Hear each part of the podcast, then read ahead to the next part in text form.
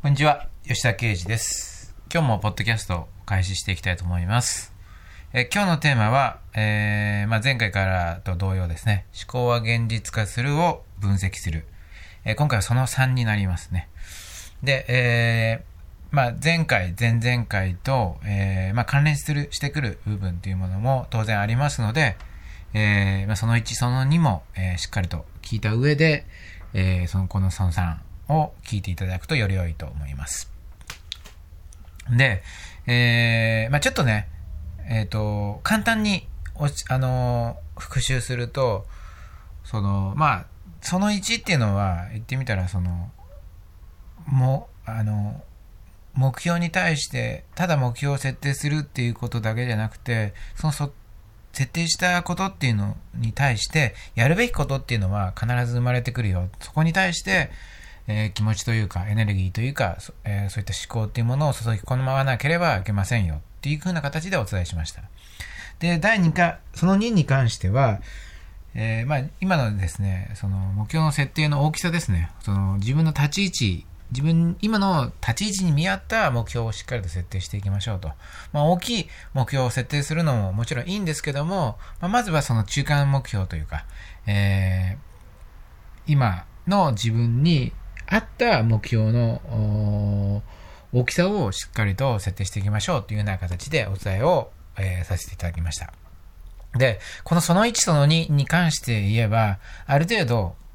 まあ、あのすぐにね、実践できたり、ああ、なるほど、分かった。ちょっと問題点が理解できたっていう風な部分があるかもしれません。たただ、この3、その3に関しては、えー多分おそらくですね、内容に関しては理解できると思います。ああ、なるほど。何が言い、何が言いたいのかっていうことを理解するってことは問題ないとは思うんですけども、じゃあそれを実際にやってみるとっていう風になると非常に難しい部分があります。で、これは最初に、えー、多分そう思われる部分になると思いますので、あらかじめ最初から、あここに、最初からですね、お伝えしたいことになります。で、えーただ、あの、この、実際にやってみて、えーまあ、今回でね、お伝えするそその3っていうのは、まあ、本当一番重要じゃないけども、もう本当一番のその思考を現実化するっていうことにおいての、その核、核って、その、あの、なんか、その中心的な意味での核なんですけども、その核的な、あの、お話になるので、まあ、そういった、その、なんていうのかな、ま、中心的なもので話であればある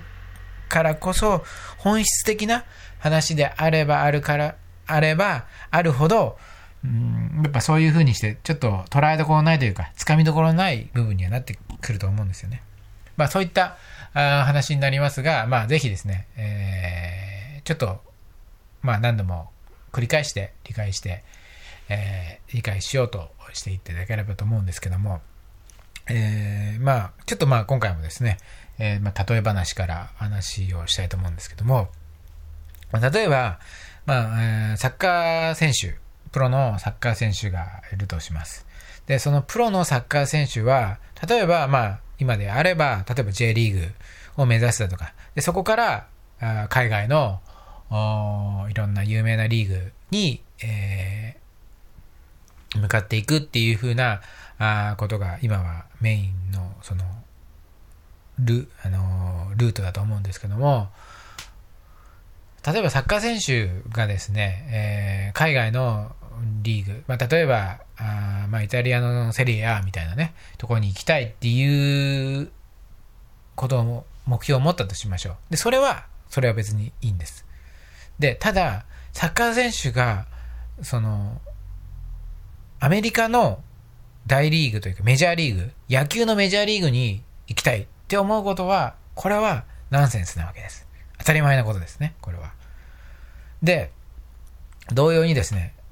日本のプロ野球選手、今度は野球ですけども、プロ野球選手が大リーグに行く、メジャーリーグに行って活躍するっていう、そういう風な夢を持つっていうことは当然いいわけです。ところが、あーメジャーリーグをその、いや、あじゃないや、えー野球プロの日本の野球選手がイタリアのセリアに行って活躍したいっていう風な、あそういった、あの、ちょっと変則的な夢を持つっていうのは、基本的にはありえない話です。もちろんね、今ね、あの、今この時点では、例えば、その陸上のボルト、いますよね。100メートルで世界記録。あのボルトが確かサッカー選手になったみたいな。そんなとんでもない、実際にね、確かオーストラリアかなんかでプレーしてると思うんですけども、そういったなんていうかちょっと、あの、例外、例外中の例外みたいなものあると思うんですけれども、まあそういったちょっと例外は置いておいて、基本的には野球選手は野球の道を進んでいく。サッカー選手であれば、サッカー選手の道を進んでいくっていうことが基本、まあ、あの、基本的な道なわけです。で、こんなのは、まあ、言ってみたら本当に当たり前のことです。ただ、ただ、えー、非常に落とし穴があるのは、それは自分のアイデンティティがよくわかっている人にだけ言えることなんです。つまり、自分はサッカー選手なんだとか、自分はこういった野球選手なんだ、何々のスポーツ選手なんだとか、こういった事業をしてるんだとかというふうな明確なものがある人にとってみたらですね、そういった罠に、こういったね、今回の話っていうのは、あのこう今回のあの陥りがちな部分っていうのは、あ陥りにくくなるんですけども、まだこうはこれから何かをやっていくだとか、または自分が何をやったらいいかわからない、自分の好きなものがわからないとかっていう人にとっては、自らのアイデンティティがわからないから、本当はサッカー選手なのに野球選手的なことをしてしまう。えー、本当は野球選手なのにイタリアのセリエ A に行ってしまうみたいなことをやってしまいがちなんですね。で、当然そういうふうな自分に合ってないことをやってしまうと、うまくいかないわけです。まあ、スポーツ選手のね、えー、こう、変わりようっていうのは、さっきのね、ボルトみたいな話から言えば、まあ、可能かもしれない。だけども、例えば、まあ、例えば、こう、スポーツ選手から全く、こう、まあ、文学にな、文学、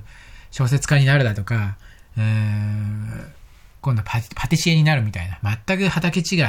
えー、その自分のこう身体能力とかを活かせないような領域に、例えばシフトしていくっていうのはちょっと考えづら、その考えにくいですよね。で、だから何が言いたいかっていうと、そういった自分のアイデンティティ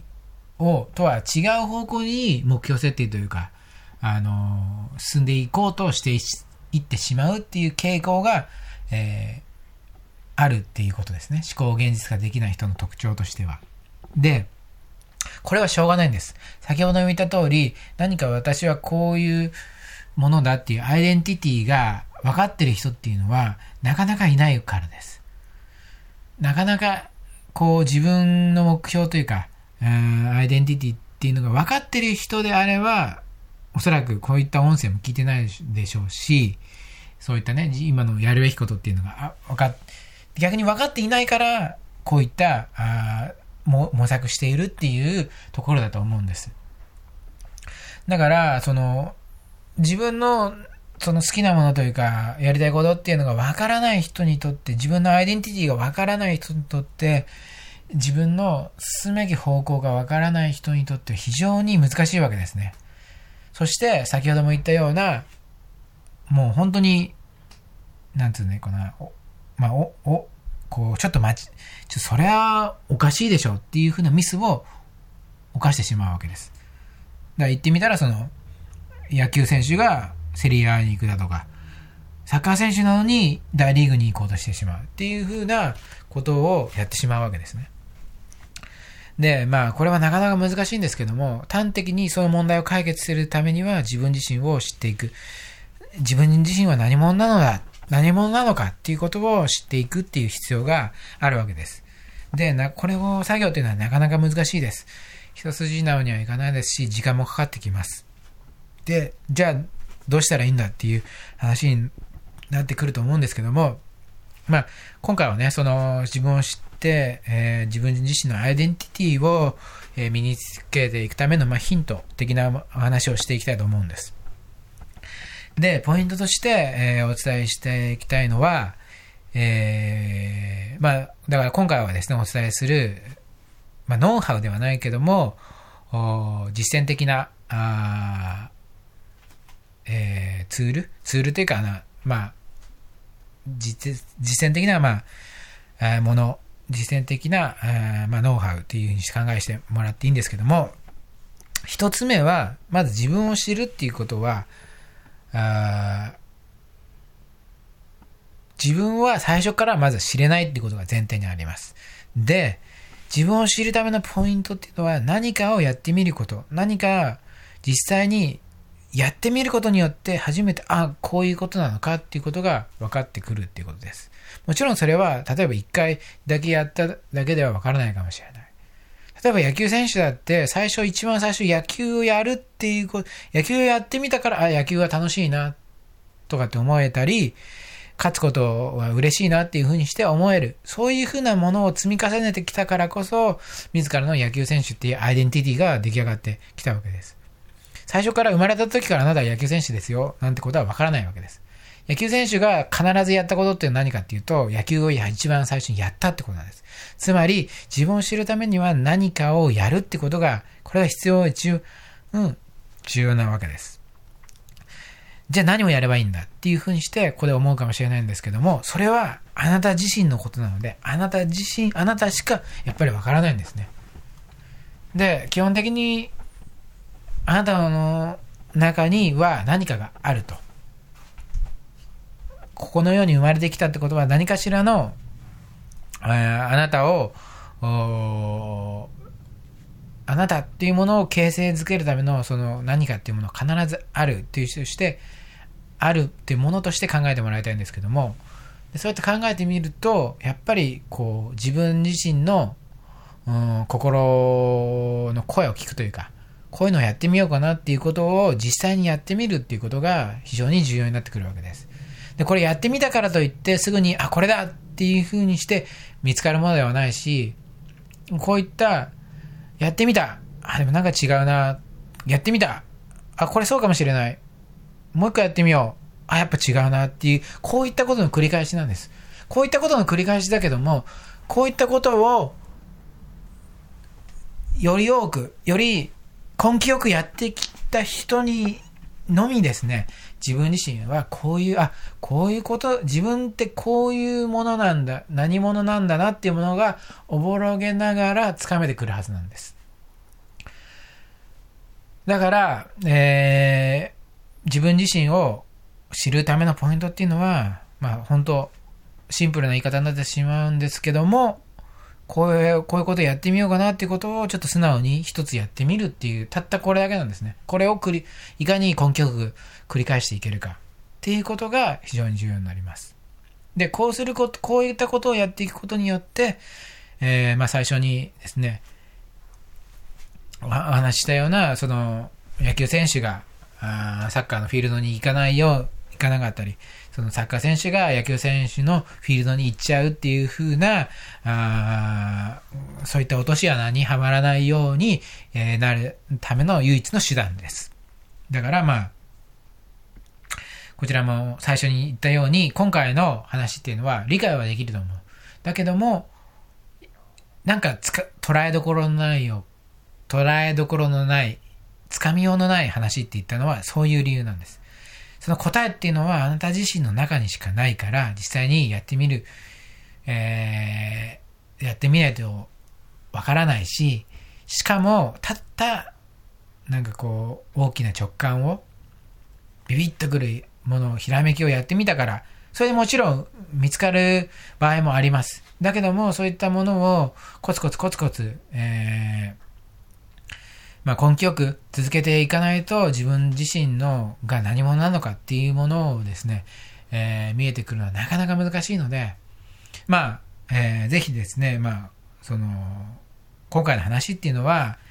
こう、まあ、ちょっとね、超、かなり長期的にちょっと見ていただきたいなと思います。で、だけども、この話っていうものの本質をつかめていただければ、あなたの思考は現実化するっていうものは、あ間違いなく達成されます。逆に言うと、ここさえ押さえておけば、思考は現実化するなんて、えー、当たり前の領域になるっていう風なあ部分の話、それぐらいな本質的な話になるので、まあ、できればですね、えー、まあ、答えることに何度も聞いてみて、あこういうことなのかな、どういうこと、あの、ちょっと自分、ご自身のね、やりながら、その一歩、踏み出しながら、いろいろ考えながら、えー、迷いながらっていうような形で、えー、ぜひ、どういうことなのかっていう問いをですね、自分自身の中で立てながら、ちょっと考えて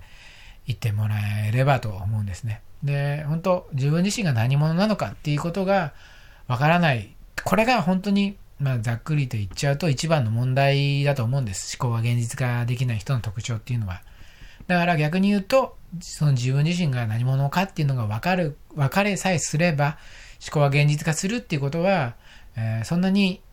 えー、難しくなく達成することができるようになっていけます。ですので、ぜひ、えー、自分自身が何者であるかっていうことが特に分かっていない人っていうのは、まずは自分自身の心の中の声を聞いてみて、ちょっとやってみようかなっていうことに対して、えー、一歩踏み出してみる。